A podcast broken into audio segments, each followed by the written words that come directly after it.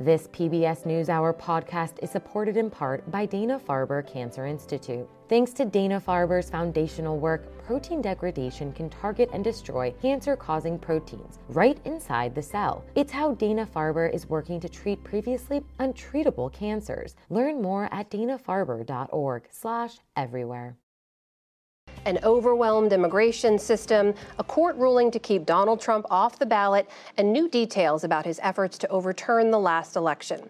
To discuss it all, we turn now to the analysis of Brooks and Capehart. That is New York Times columnist David Brooks and Jonathan Capehart, associate editor for the Washington Post. Good to see you both. Good to see you. So we are seeing record daily encounters at the U.S. southern border once again. Senate went home without a deal. Border policy wrapped up with foreign aid funding. In the meantime, immigration as an issue, as a concern for Americans, has been rising. In some recent polling by Gallup, you see when people are asked what they think the most important problem the country is facing right now, the top one is government and poor leadership at 19%, immigration is second at 15%, followed by the economy and inflation. Jonathan, the negotiators from the Senate who went home still have a chance to continue talking. Do you see them getting anything done? In the spirit of Christmas, I want to say yes. but by the time they get something done, Christmas will have come and gone. And so, look, this much I know they are trying. They are trying very hard. This much I also know. If they do indeed come up with a deal, it's going to be a deal that folks on the far right are going to hate because it doesn't go far enough from their perspective. And those um, on, the, uh, on the left and within the Democratic Party, their hair is going to be on fire because it pro- probably will go too far.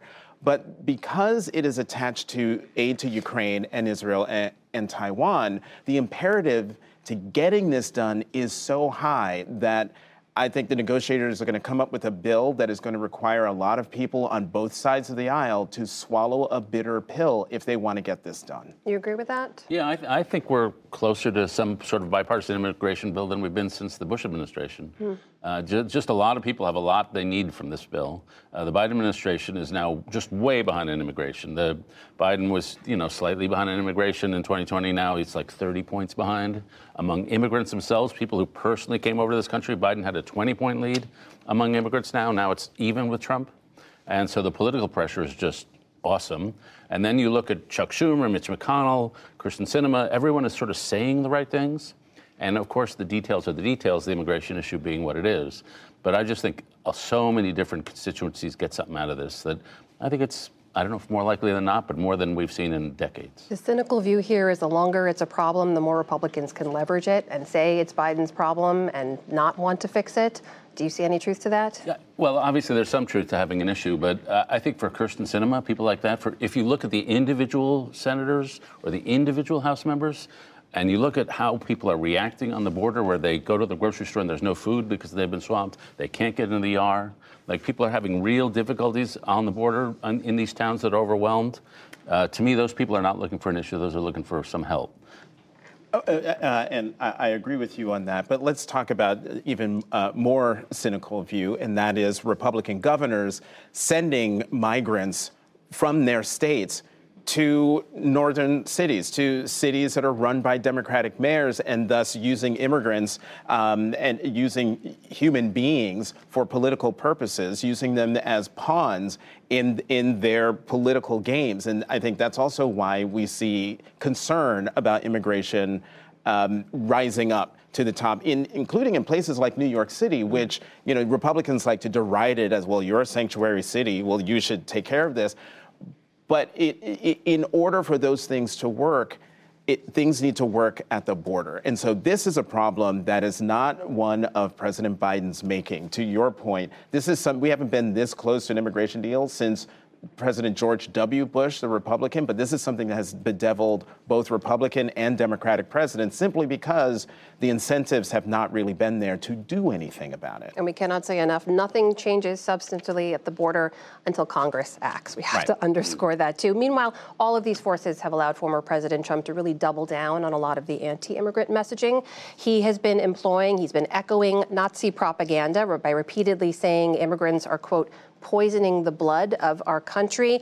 We've got just over three weeks to go before the Iowa caucuses, and I need to point out that that language is actually resonating among likely GOP caucus goers. Take a look at this latest poll from the Des Moines Register and NBC in Iowa. They found 42% say those comments actually make them more likely to vote for former President Trump. Jonathan, what do you make of that? I'm not surprised by that at all. It takes me back to the 2016 campaign when there were a lot of stories that quoted people who went to his rallies. Why do you like Donald Trump?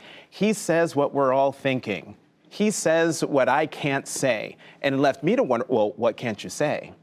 Um, he's called Mexicans rapists. He's called for a Muslim ban. This was during his campaign.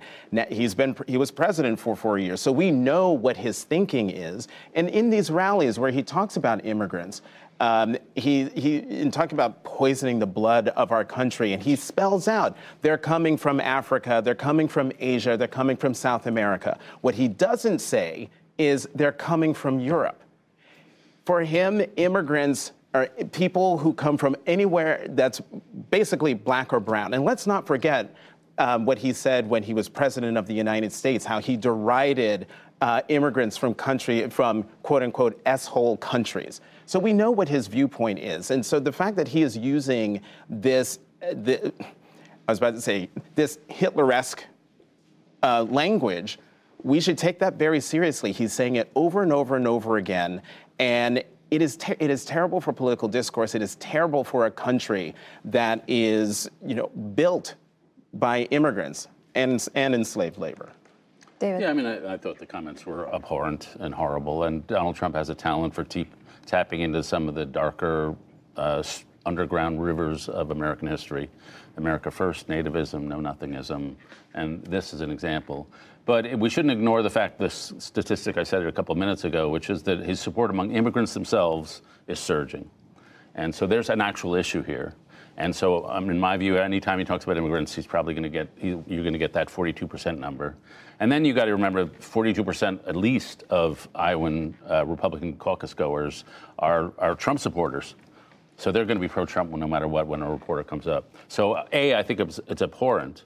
But we shouldn't reduce the whole issue to those abhorrent comments, those Nazi like comments, that there actually is a core problem here that people are really resonating with. I do want to get you both to weigh in on the issue out of Colorado as well. The Supreme Court there weighing in and basically saying uh, Mr. Trump is not eligible to appear on their primary ballot, um, citing the insurrection clause of the 14th Amendment. We know there's similar legal efforts underway in a number of states, so this is likely headed for the Supreme Court. But, Jonathan, is this an issue that you think the courts should be deciding or, or the voters? Yes. uh, yes, in the short term, yes, I think it, this is an issue that the voters should decide because, one, the guy is, le- at least right now, leading in the polls. He is on his way quite possibly to become the next Republican nominee.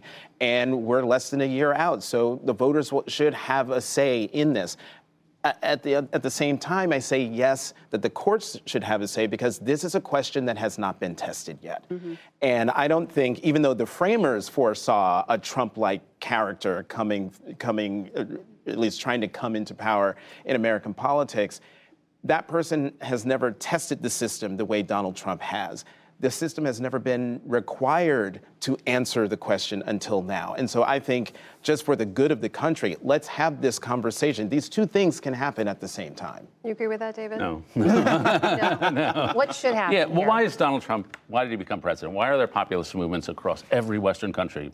It's because a lot of people in a lot of these countries, me included, think a highly educated cohort of, um, in this case, Americans, have created a, a hereditary meritocratic class. They have too they have a lot of education. They now have a lot of cultural power. They control the media. They control the universities. They increasingly control the courts. And a lot of Americans say they have too much power. We're going to be populist. We're going to have an uprising. And then you have a supreme you have a series of judges with their Ivy League law degrees who come in and say, "Sorry, we're taking your guy off the ballot." That would explode this country. And in my view, exploded under the most dubious possible circumstances for kicking off for the Insurrection Act? Has he been convicted of, the, of offending the Insurrection Act? Has he been even charged with violating the Insurrection Act? No.